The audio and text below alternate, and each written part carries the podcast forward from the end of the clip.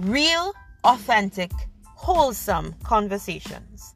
There are so many topics in life, so many things that people go through, and everyone is entitled to their opinion, their perspective, and their views on these topics.